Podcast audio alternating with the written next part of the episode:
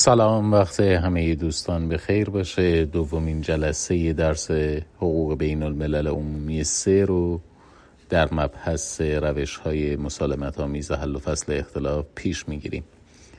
این جلسه همزمان شده با اعلام تقریبا قطعی نتایج انتخابات در ایالات متحده امریکا و آگاهی ما نسبت به این نکته که ترامپ از دو ماه دیگه رئیس جمهور پیشین ایالات متحده امریکا خواهد بود.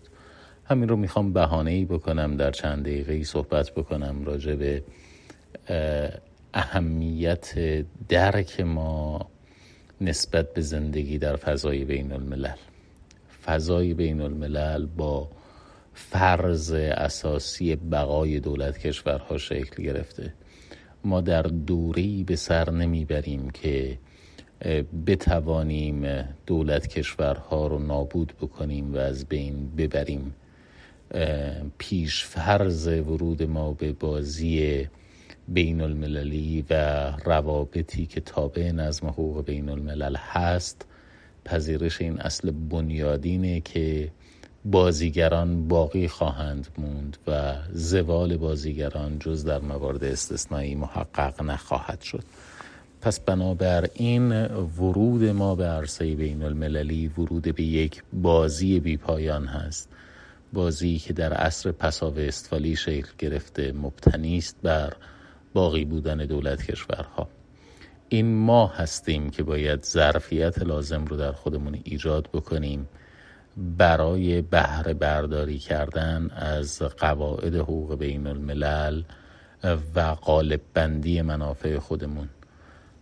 روزگار روزگاری نیست که ما بتوانیم با قهر با سکوت کردن و با حضور منفعل در جامعه بین المللی به نتیجه برسیم. ما ناگزیر هستیم در عرصه روابط بین الملل حضور داشته باشیم و در همین زمینه منافع خودمون رو محقق بکنیم. این تصور که امکانی برای ما وجود داره. فضای تنفسی برای ما خارج از این نظم بین المللی متصور برداشت درستی نیست.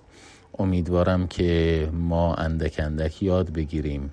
مثل یک دولت کشور منافع خودمون رو در قالب قواعد حقوق بین الملل غالب بندی بکنیم. اینکه از وجود قواعد حقوق بین الملل یاد میشه به این معنا نیست که ما با یک فضای پسیو با یک فضای ایستا مواجه هستیم. قواعد حقوق بین الملل به یک بیانی شبیه قواعد حاکم بر بازی فوتبال هستند در یک لیگ بی پایان. در لیگی که ممکنه یک فصل رو پشت سر بگذاره اما بلافاصله فصل دیگری آغاز خواهد شد و بازی نکردن در این لیگ فقط منجر به حذف ما خواهد شد لیگ ادامه خواهد داشت و جایگاه و ranking ما هم چه بازی بکنیم چه نکنیم تعیین خواهد شد. بنابراین باید یاد بگیریم که منافع خودمون رو در چارچوب قواعد حقوق بین الملل قالب بندی بکنیم هنرمندانه بازی بکنیم. یه بازیکنی مثل لیونل مسی از همون قواعدی تبعیت می‌کند که دیگر بازیکنان فوتبال. نخبگی و اینکه ما بتوانیم منافع خودمون رو در قالب این قواعد جا بدیم از زمینه های مختلف استفاده بکنیم هنری است که ناگزیر به آموختن اون هستیم. از این مقدمه بگذرم برسم به بحث میانجیگری. در روش های دیپلماتیک یا روش های سیاسی حل و فصل اختلاف. میانجیگری به معنای ایجاد زمینه تفاهم بین طرفین اختلاف توسط یک قدرت ثالث غیر ذی‌نفع هست تا اینجا تعریف با مساعی جمیله یا good office یا پایمردی یکسانه. اما یک کی داره که بعد از این که ما متوجه تفاوت بین میانجیگری و مساعی جمیله میشیم. در مذاکرات بین طرفین اختلاف میانجی دخالت مستقیم داره و دستور کار مذاکرات رو تعیین می‌کنه. حالا که در پایمردی یا مساعی جمیله اون قدرت سالس دخالت مستقیم در مذاکرات ندارد و دستور کار مذاکرات رو هم تعیین نمی‌کنه. پس بنابراین یک نوع تفوق یک نوع برتری یک نوع هژمونی یک نوع کاریزما میانجی نسبت به طرفین اختلاف باید داشته باشه. میانجیگری مثل تمام روش های سیاسی حل و فصل اختلاف یک روش اختیاری است. چه برای میانجی و چه برای طرفین اختلاف. یعنی کسی ناگزیر و مجبور به میانجیگری نیست و دولتی هم وظیفه ندارد یا بازیگری در عرصه بین المللی موظف نیست. که میانجیگری یک کس دیگه رو مورد پذیرش قرار بده. به عنوان نمونه در سال 1947 چین پیشنهاد داد که در اختلاف بین هلند و اندونزی میانجیگری بکنه که این پیشنهاد مورد پذیرش قرار نگرفت. ممکنه برای شما جای سوال باشه که چه دلیل داره که هلند و اندونزی اساسا با همدیگه اختلافی داشته باشن که حالا نیاز بشه مثلا ارزم به خدمت شما چین پیشنهاد میانجیگری بدهد یا مثلا ایالات متحده امریکا پیشنهاد بدهد که پای مردی داشته باشه در این زمینه. توجه به تاریخ حقوق بین الملل در این زمینه ناگزیر هست. اندونزی در واقع منطقه است که به یک جزء اساسی از منطقه است که ما به عنوان هند شرقی می‌شناسیم.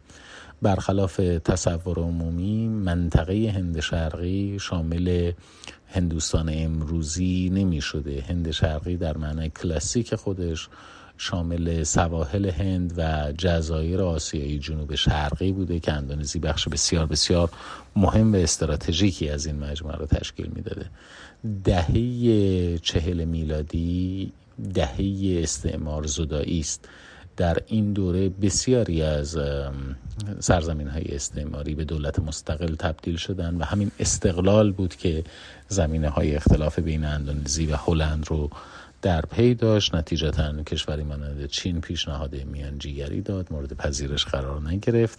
اما پایمردی ایالات متحده امریکا باعث شد که اختلاف بین اندونزی و هلند هم مرتفع بشه. به علاوه میبایست در درک ماهیت میانجیگری به این نکته توجه داشته باشیم که میانجیگری هم مثل تمام روش های حل و فصل اختلاف به روش سیاسی نتیجه الزام آور ندارد. یعنی وجه مشترک همه روش های سیاسی همین هست که نتیجه حاصله در صورتی اعتبار دارد که طرفین اختلاف اون نتیجه رو مورد پذیرش قرار بدن. بدون پذیرش طرفین اختلاف روش های سیاسی حل و فصل اختلاف قاطع اختلاف نیستن. بر این نکته جلسه قبل هم تأکید داشتم و می‌خوام همین رو بهانه بکنم به این نکته اشاره بکنم. یه آفتی بین دانشجویان رشته حقوق بین الملل بسیار زیاد دیده میشه و اون هم کلیگویی و استفاده از جملات و عباراتی است که گاهی اوقات اینقدر مبهمند که ظهور در هیچ معنایی ندارند. گاهی اوقات دانشجویان رشته حقوق بین الملل حتی تا پایان فارغ تحصیلی خودشون ترجیح میدن راجع به هواشی صحبت بکنن راجع به روابط قدرت تحولات اجتماعی تحولات ارزش ها و امور اقتصادی و غیره و غیره و غیره. منصرف از این که ما در مقام حقوقدان تخصصی در زمینه اقتصاد یا علوم سیاسی روابط بین الملل مبانی فلسفی بسیاری از قواعد حقوقی حتی مبانی فلسفی بسیاری از قواعد حقوقی نداریم. گاهی اوقات و بیشتر از گاهی اوقات این کلیگویی ها غلطند این کلیگویی ها نادرستند با مفاهیم دقیق همخانی ندارند. وقتی داریم از روش سیاسی حل و فصل اختلاف صحبت می‌کنیم یه سنگ محک یک معیار مشخص داره. اون سنگ محک و معیار مشخص این هست که اختلاف حل نخواهد شد در روش های سیاسی الا به اعلام رضایت طرفین اختلاف. بدون اعلام رضایت طرفین اختلاف روش سیاسی حل و فصل اختلاف قاطع دعوا نخواهد بود. به خاطر همین هستش که ما از روش های سیاسی حل و فصل اختلاف به عنوان روش های جایگزین حل و فصل اختلاف یاد می‌کنیم. Alternative Dispute Resolutions. یا روش های ADR با این ابریویشن شناخته میشن. جایگزینن جایگزین چه چیزی هستند جایگزین روش های قاطع هستند جایگزین جایگزین روش قضایی محسوب میشند که قاطع اختلافه. البته در بسیاری از هندبوک ها در بسیاری از کتاب های مرجع داوری رو هم به عنوان روش جایگزین مطرح می‌کنند من خودم شخصا معتقدم که داوری رو نمیشه به عنوان روش جایگزین در نظر گرفت به واسطه این که داوری هم روش قاطع دعواست. البته تفاوت هایی بین داوری و رسیدگی غذایی وجود داره که اجازه بدید در جای خودش راجبش صحبت بکنیم. ولی در هر حال تا اونجایی که به میانجیگری مربوط میشه میانجیگری چون در زیر فصل روش های سیاسی حل و فصل اختلاف قرار می‌گیره نتیجه الزام آور نخواهد داشت. اما می‌تواند قید رضایت باشه. به چه معنا؟ داوری و رسیدگی قضایی در عرصه بین الملل یک تفاوتی دارد با رسیدگی غذایی در عرصه حقوق داخلی. در حقوق داخلی رسیدگی غذایی یا صلاحیت مرجع غذایی ناشی از حاکمیته.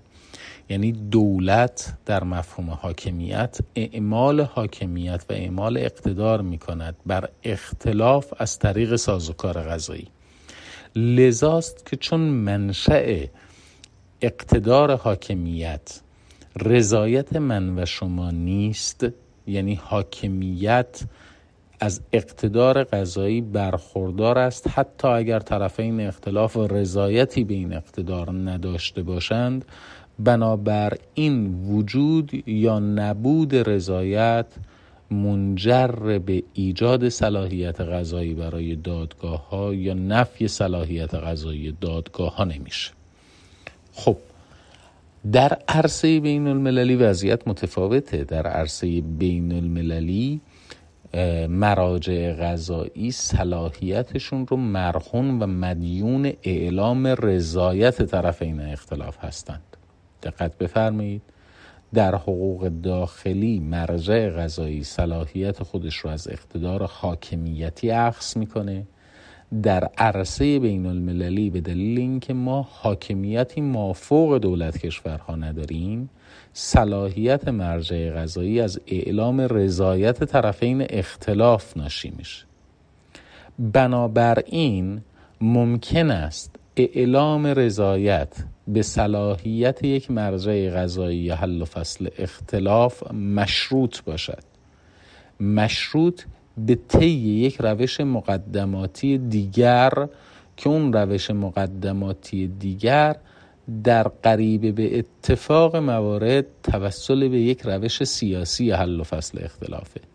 به بیان ساده تر ممکن است طرفین اینطور معین بکنن اینطور مقرر بکنن که زمانی به دادگاه بین المللی مراجعه می کنند که پیش از اون از یک روش سیاسی بهره, بهره برده باشند و اون روش سیاسی منجر به حل و فصل اختلاف نشده باشه.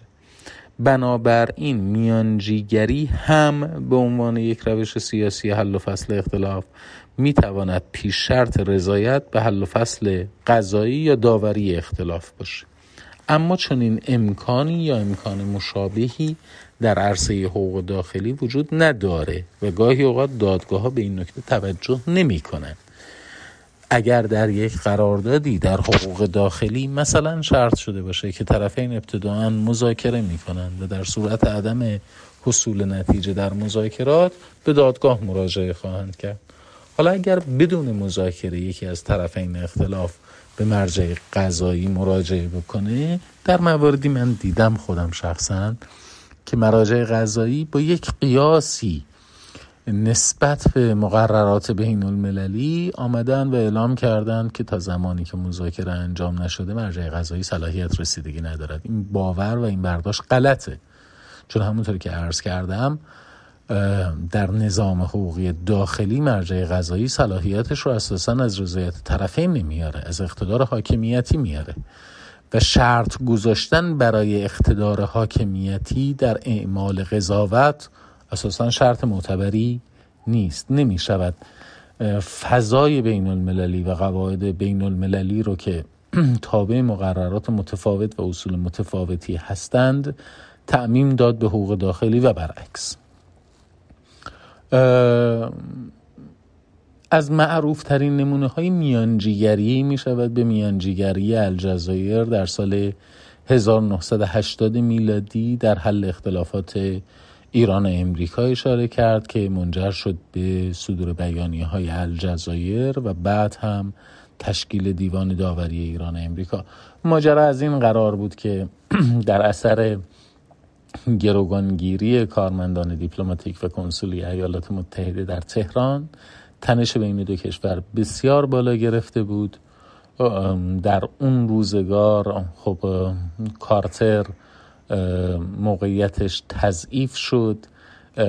ریگان به شدت مواضع تندی علیه ایران گرفته بود به عنوان کاندیدای انتخابات ریاست جمهوری. پیش بینی ها هم نشان می‌داد که بخت ریگان برای پیروزی بیشتر هستش.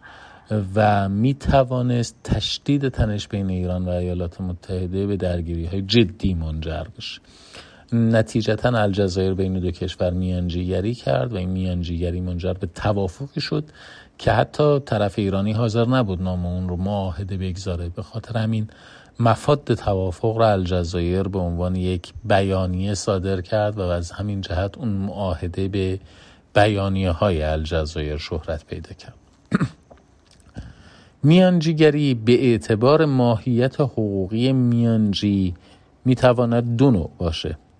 گاهی اوقات یک کشور به عنوان میانجی عمل می‌کنه. مثال همین میانجیگری الجزایر بین ایران و آمریکا در سال 1980 میانجیگری توسط یک کشور هست. گاهی اوقات میانجیگری اشخاص در حل و فصل اختلافات بین المللی مورد استفاده قرار می‌گیره. مثل میانجیگری سردیکسون قاضی استرالیایی و ارز بکنم سناتور گراهام سناتور آمریکایی برای حل اختلافات بین پاکستان و هند بر سر کشمیر یا میانجیگری محمود ریاض دبیر کل اتحادیه عرب در اختلافات مرزی 1973 بین عراق و کویت. چون در اون زمان هم اختلافات مرزی بین دو کشور جدی بود. همینطور غیر از میانجیگری کشورها و میانجیگری اشخاص گاهی اوقات سازمان های بین المللی هم نقش میانجی رو بازی می‌کنن. مثلا در جنگ بین ایران و عراق یکی از نهادهایی که اقدام به میانجیگری کرد کشورهای غیر متعهد و سازمان کنفرانس اسلامی بود. امروزه وقتی در مورد تاریخ جنگ صحبت میشه مثلا راجع به اینکه این امکان وجود داشت که بعد از فتح خرمشهر و آزادسازی خرمشهر جنگ تمام بشود یا ضروری بود که جنگ ادامه پیدا بکنه مشخصا برمیگرده به میانجیگری کشورهای غیر متحد و سازمان کنفرانس اسلامی که تلاش کردند نزدیک بکنن مواضع ایران و عراق رو برای حصول نتیجه که در اون زمان به نتیجه هم منجر نشد.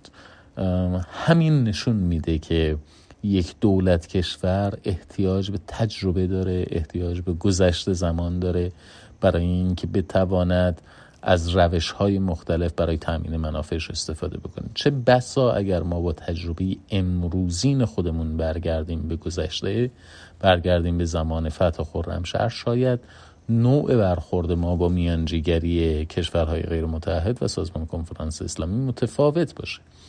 یا حتی تلاشی که در همون مقطع ژاپن انجام داد در مقام پایمردی برای اینکه اختلافات بین ایران و عراق رو حل و فصل بکنه. صد البته قضاوت کردن با تجربه امروزین ما در خصوص عمل کرده یک دولت جوان متزلزل هم کار درستی نیست. ما بعد از نزدیک نیم قرن بیش از چهل سال سابقه الان به این نتیجه رسیده ایم که با یک دیده انتقادی نسبت به ظرفیت هایی که در اون میانجیگری وجود داشته صحبت بکنیم. نادیده گرفتن این تجربه و انتظار اینکه یک دولت ناپا، نوپای متزلزل هم در واقع پخت عمل بکنه کار درستی نیست. یک اهنامه وجود داره اهنامه 1907 لاهه در خصوص روش های حل و فصل اختلاف که مقررات مفصلی در مورد روش میانجیگری مقرر کرده. اگر علاقه من بودید می توانید به اون منبع هم مراجعه بکنید برای آشنایی بیشتر و عمیقتر با عرض بکنم خدمت شما مقررات داوری. معذرت می‌خوام مقررات میانجیگری کلا اهنامه 1907 لاهه در خصوص روش های حل و فصل مسالمت آمیز اختلاف معاهده در خور توجهی است. گذشته از میانجیگری در روش های سیاسی یا دیپلماتیک حل و فصل اختلاف روش دیگر روش تحقیق هست. معمولا تحقیق توسط یک کمیسیون تحقیق و بر اساس یک موافقتنامه خاص اتفاق میفته کمیسیون تحقیق عموما به شرح دقیق وقایع بدون تعیین مسئولیت می‌پردازه. یعنی fact finding می‌کنه کشف واقع می‌کنه حکم رو برش سوار نمی‌کنه. بنابراین کارش صرفا استخراج امور واقعی است. امور حکمی رو تعیین تکلیف در موردش نمی‌کنه و از این جهت بین کمیسیون تحقیق و سازش تفاوت وجود داره. حالا اجازه بدید در مورد تفاوت بین سازش و تحقیق در جای خودش بعد از اینکه تحقیق رو صحبت کردیم و سازش رو تعریف کردیم صحبت بکنم. چون اگه الان بخوام تفاوت های تحقیق و سازش رو توضیح بدم طبیعتا براتون گنگ باقی میمونه به خاطر اینکه هنوز در مورد سازش صحبت نکردیم. کمیسیون تحقیق ممکن است توسط سازمان ملل متحد تشکیل بشه و طبق نظرات سازمان ملل متحد به اقدام و عمل کرد متوسل بشه. به عنوان نمونه در سال 1352 در خصوص اختلافات و حوادث مرزی بین ایران و عراق این سازمان ملل متحد بود که وارد شد و در واقع تحقیقاتی رو انجام داد. همین سال همین سال 1352 و اختلافات مرزی بین ایران و عراق به خوبی نشون میده که اختلافاتی که بین دو کشور وجود داشته و بعدا به صورت یک جنگ شعله ور بعد از پیروزی انقلاب به منصه ظهور رسید یک اختلاف دیرپایی بوده. یک نکته ای هم خدمت شما عرض بکنم. ما در سال 1975 یک معاهده ای داریم با دولت عراق که اتفاقا اون هم با پایمردی و میانجیگری الجزایر اتفاق میفته. خیلی ها که یک نگاه نستالژیکی نسبت به زمان شاه دارند از اقتدار ما در اون زمینه و در اون زمان و در معاهده 1975 یاد می‌کنن. که همون معاهده 1975 هم یکی از موارد پافشاری ایران در پایان جنگ بود که باید توسط عراق به رسمیت شناخته بشه. اما دقت داشته باشید که از فاصله 1975 تا 1979 که انقلاب به پیروزی رسید عراق حتی در اون مقطع هم از اجرای موثر معاهده 1975 خودداری می‌کرد وقتی که کمیسیون در واقع تحقیق سازمان ملل تشکیل شد در مورد اختلافات مرزی بین ایران و عراق در سال 1352 نهایتا در مرداد ماه 1353 گزارشی به ملل متحد ارائه شد که مورد موافقت طرفین هم قرار گرفت. بر اساس نتایجی که کمیسیون تحقیق به دست میاره طرفین می توانند از طریق مذاکره مستقیم یا سایر روش ها نسبت به حل و فصل اختلافات اقدام بکنند. چون fact واقع قضیه روشن شده و روشن شدن این fact خب کمک می‌کند به حل و فصل اختلاف. شما نگاه بکنید می‌بینید که این fact finding یا پیدا کردن امور موضوعه و امور عینی در بسیاری از موارد از عمق اختلاف کم می‌کنه. الان یکی از فشارهایی که متوجه دولت ایران هست در قضیه هواپیمای اوکراینی همین هستش که دولت ایران یک گزارشی ارائه بدهد و در اون گزارش انتظار میره بخش قابل توجهی از قضیه بیان فکت باشه بیان وقایعی باشه که منجر شد به در واقع برخورد موشک با یک هواپیمای سیویل یک هواپیمای غیر نظامی. طبیعتا فشاری که الان دولت اوکراین داره به ایران میاره یا فشاری که ایکاو میاره بیش از این که متوجه حکم باشد که حالا چه کسانی مقصر بودند و چه برخوردی باید با آنها بشود و مثلا چه قرامتی باید پرداخت بشود از چه روش های حقوق مسئولیت باید استفاده بکنیم برای رفع قضیه. بیش از اینها متمرکز است بر پیدا کردن وقایعی که باعث این سانحه تأصف بار شد. از بین روش های سیاسی حل و فصل اختلاف سازش یک روش نسبتا جدید محسوب میشه که خودش منشعب شده از تحقیق و مانند تحقیق بر اساس یک توافقنامه خاص انجام میشه. اما درک سازش بدون توجه به تفاوتاش با تحقیق امکان پذیر نیست. کمیسیون سازش عموما یک کمیسیون دائمی است و بعد از انعقاد یک معاهده برای حل و فصل اختلافات احتمالی آتی تشکیل میشه. حالانکه کمیسیون تحقیق ماهیت دائمی نداره و معمولا در مورد یک اختلاف خاص به وجود میاد. معمولا کمیسیون سازش مرکب از پنج conciliator یا صلح دهنده یا مصلح بین طرفین هست که ممکن است تابعیت طرفین اختلاف یا تابعیت کشورهای بیطرف رو داشته باشن. صلاحیت کمیسیون سازش دقت داشته باشید صلاحیت کمیسیون سازش معمولا به گزارش وقایع محدود نمیشه بلکه قضاوت حکمی خودش رو هم بیان می‌کنه. مثلا میگه ایده من این هستش که فلان طرف مقصر بوده است یا فلان طرف در این زمینه قصوری انجام داده. پس بنابراین یک حکمی رو هم یک law یک قاعده ای رو هم بر fact بار می‌کنه. حالا که ما در روش تحقیق معمولا فقط با fact finding با پیدا کردن وقایع مواجه هستیم. در منابع مختلفی به در واقع وجود روش سازش اشاره شده. از بین منابع مختلف می شود به معاهدات 1925 لوکارنو اشاره کرد.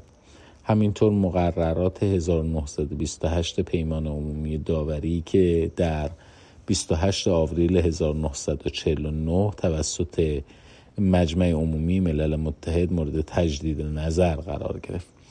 مصادیق پیش بینی سازش هم در معاهدات وجود داره.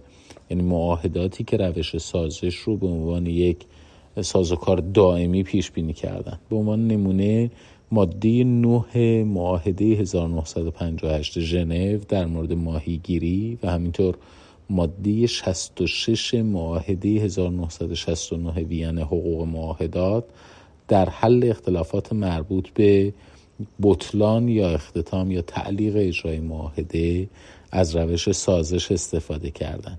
چون معمولا در ادعای بطلان یا اختتام یا تعلیق یه سری فکت یعنی یک سری اعمالی که به نظر می‌رسد نقض معاهده هستش مورد توجه طرفین هست. پس بنابراین اون کمیته سازش یا کمیسیون سازش در مورد بطلان هم باید فکت واقع رو پیدا بکنه هم حکم رو برش بار بکنه که آیا اون واقعه مورد استناد به منزله نقض معاهده هست و علاوه بر اون امکان بطلان معاهده رو فراهم می‌کنه یا نه. چون بطلان معاهده در همه موارد نقض معاهده امکان پذیر نیست.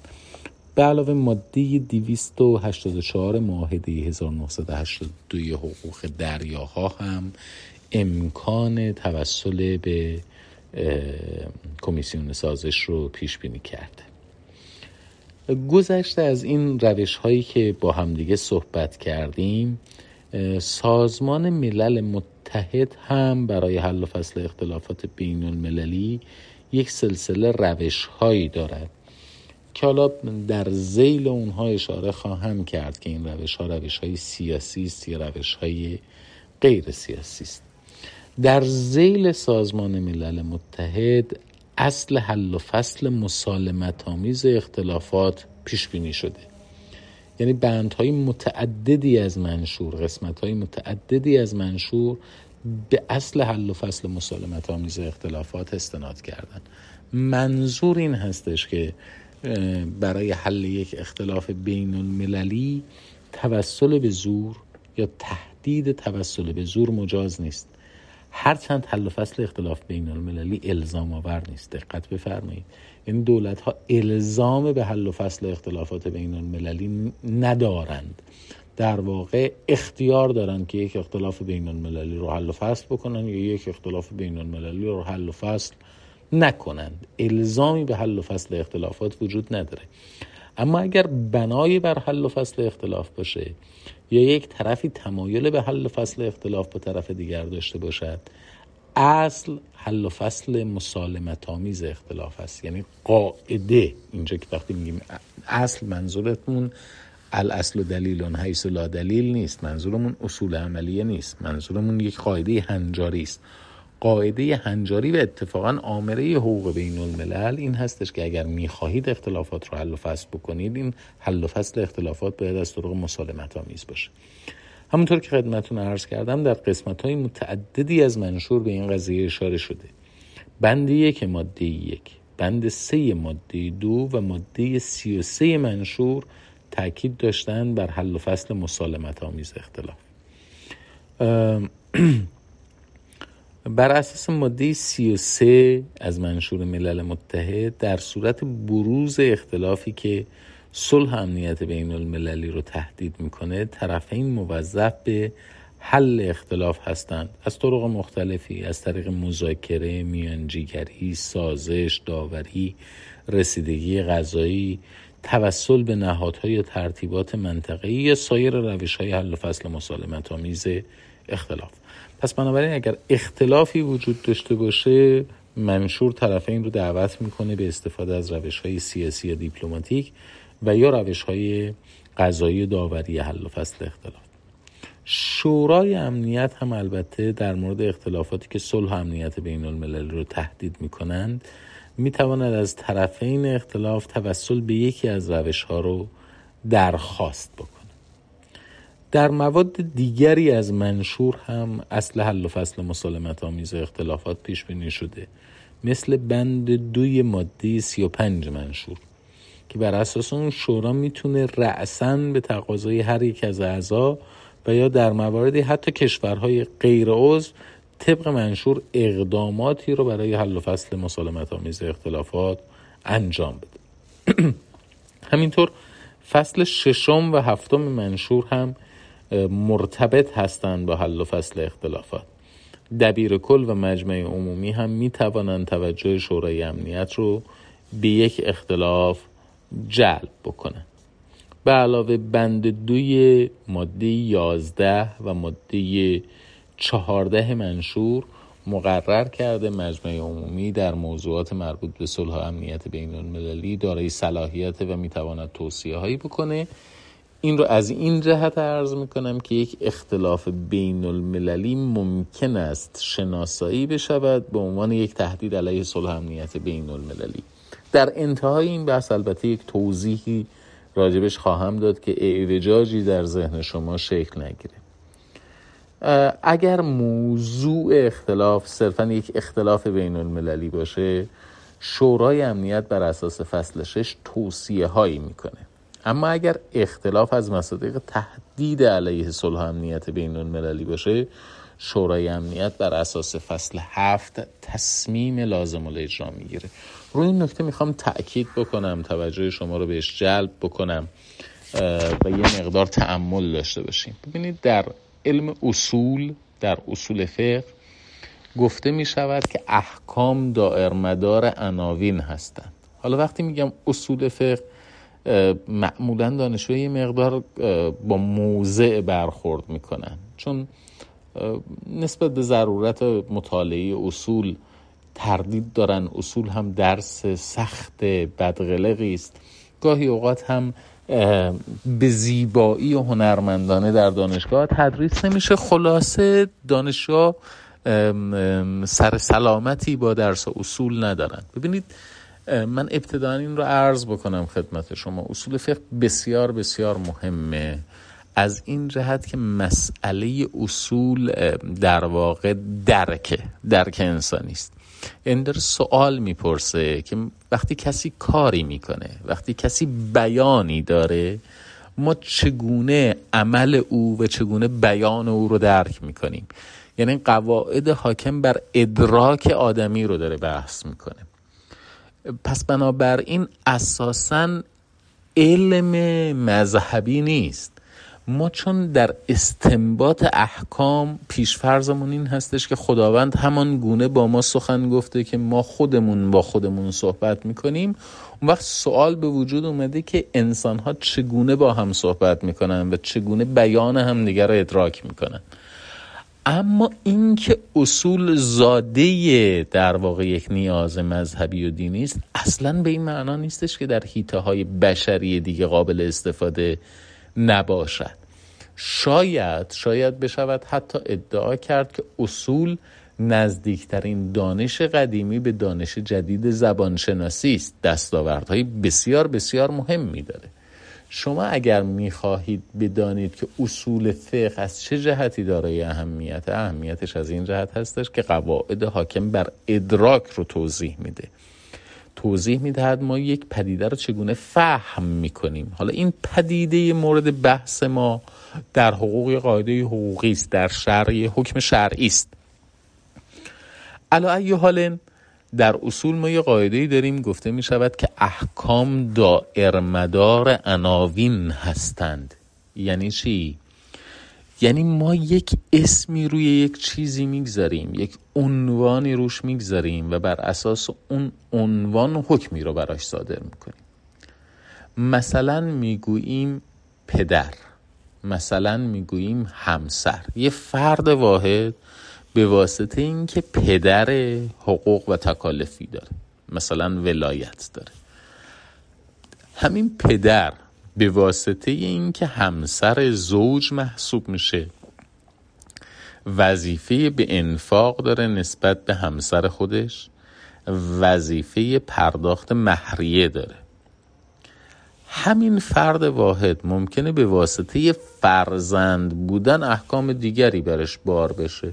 چون فرزند است نسبت به او قاعده توارث اعمال میشه. خب یک فرد واحد به واسطه اینکه عنوانهای مختلفی داره احکام مختلفی هم برش بار میشه. یعنی یک فرد پدر است همسر است فرزند است کارمند است تاجر است. همه این عناوین مختلف منجر می شود به وقوع احکام مختلف. حالا ممکن است در یک پدیده واحد ممکن که نه بسیار مشهور و معموله که نسبت به یک پدیده واحد ما دو تا عنوان داشته باشیم. من یک مثالی یک مثالی از قواعد معموله برای شما می‌زنم. بعد از همین مثال استفاده می‌کنم در عرض بکنم خدمت شما حقوق بین الملل شما فرض بفرمایید. فردی مردی همسر بانویی خب پس بنابر این یک, قا... یک رابطه حقوقی بین اینها وجود دارد به واسطه این عنوان همسری. در عین حال این مرد پسرموی این بانو هم هست. یعنی این بانو هم زوجه اوست هم دخترموی اوست. مرد هم زوج زن محسوب می شود هم پسرموش محسوب میشه. خب عنایت بفرمایید. اگر فوتی واقع بشه یعنی این بانو فوت بکنه. مرد به واسطه اینکه همسر است ارث می‌بره به واسطه اینکه پسرموست با فرض اینکه وارث دیگه ای وجود نداشته باشه. به واسطه اینکه پسرموست هم ارث می‌بره. یعنی چون دو عنوان دارد دو قاعده بر او اعمال می شود یه سهم الارث به عنوان همسر یک سهم الارث به عنوان عقارب فرد. البته عکسش هم صادقه. یعنی اگر مرد فوت بکنه بانویی که همسر اوست هم به واسطه همسری ارث می‌برد یا بهتر بگم تحت عنوان همسری و یک بار هم تحت عنوان قرابت ارث می‌برد. پس در عین حال یک فرد واحد دو حکم برش بار شد. این رو از چه جهتی عرض می‌کنم؟ این رو از این جهت عرض می‌کنم که یک اختلاف بین المللی یک عنوانه. یعنی تنشی که بین تابعان و حقوق بین الملل وجود دارد گاهی اوقات عنوان اختلاف بین المللی دارد. تنش بین دو تابع عنوان اختلاف بین المللی برش حاکم میشه. وقتی عنوان اختلاف بین المللی برش حاکم شد اصول حل و فصل اختلاف برش حاکم میشه. یعنی اصل اختیاری بودن حل و فصل اختلاف نمی شود تابان رو مجبور کرد اختلافشون رو حل و فصل بکنن.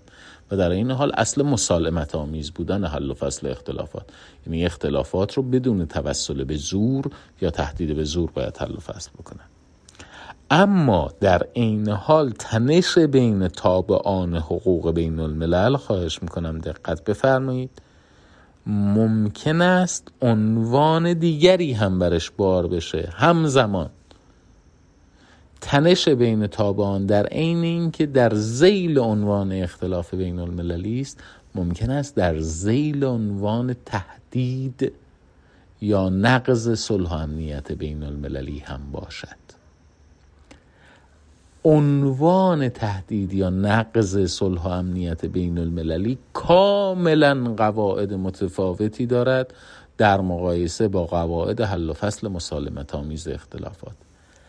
اگر پدیده هر پدیده از جمله اختلاف بین المللی اگر پدیده هر پدیده تحت زیل عنوان تهدید یا نقض صلح امنیت بین المللی قرار بگیره تحت اقتدار تصمیمات اجباری شورای امنیت.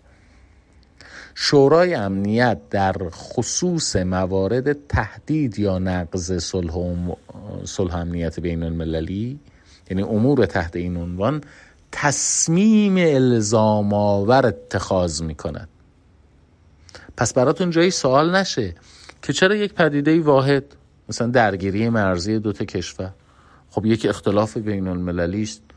اصل اختیاری بودن حل و فصل اختلافات هم هست. اصل مسالمت آمیز بودن حل و فصل اختلافات هم هست.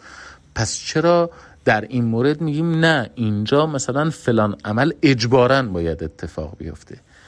اون الزام و اجبار ناشی از حل و فصل مسالمت آمیز اختلافات نیست.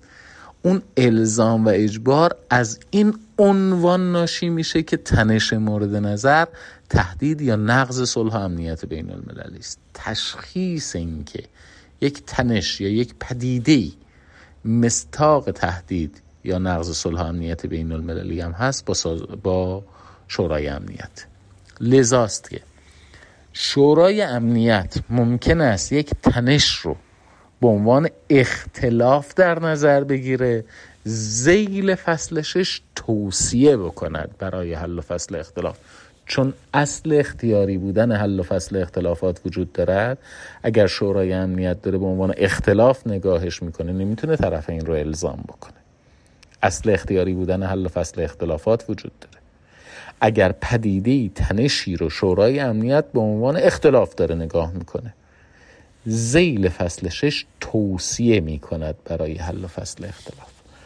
در مقابل اگر شورای امنیت همون پدیده رو شناسایی بکنه زیل عنوان تهدید یا نقض صلح امنیت بین المللی آنگاه بر اساس فصل هفتم منشور ملل متحد تصمیم لازم الاجرا اتخاذ می کند اینکه پدیده زیل فصل شش باشد و شورای امنیت توصیه بکنه اینکه پدیده زیل فصل هفت باشد و شورای امنیت تصمیم لازم الاجرا اتخاذ بکنه بستگی به این داره که اون پدیده اون فنومن رو شورای امنیت به عنوان اختلاف بهش نگاه کنه یا به عنوان تهدید یا نقض صلح و امنیت بین المللی.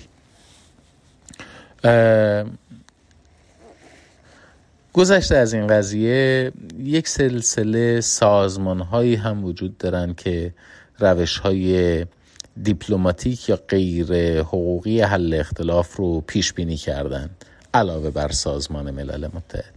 مثل سازمان بین المللی هواپیمایی کشوری ایکاو که اتفاقا در همین قضیه هواپیمای اوکراینی الان برای حل اختلاف ایران و اوکراین داره از یک روش سیاسی استفاده می‌کنه. یعنی مذاکره طرفین تحقیق برای اینکه فکت و وقایع روشن بشه.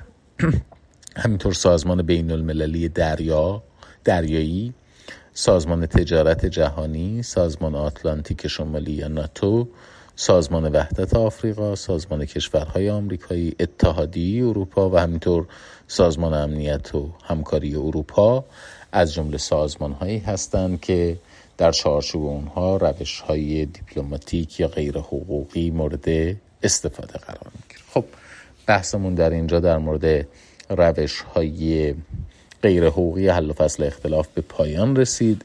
الله در جلسه آینده راجب روش های حقوقی حل و فصل اختلاف در زیل دو عنوان اصلی صحبت خواهیم کرد. داوری و دادگستری بین المللی. خسته نباشید.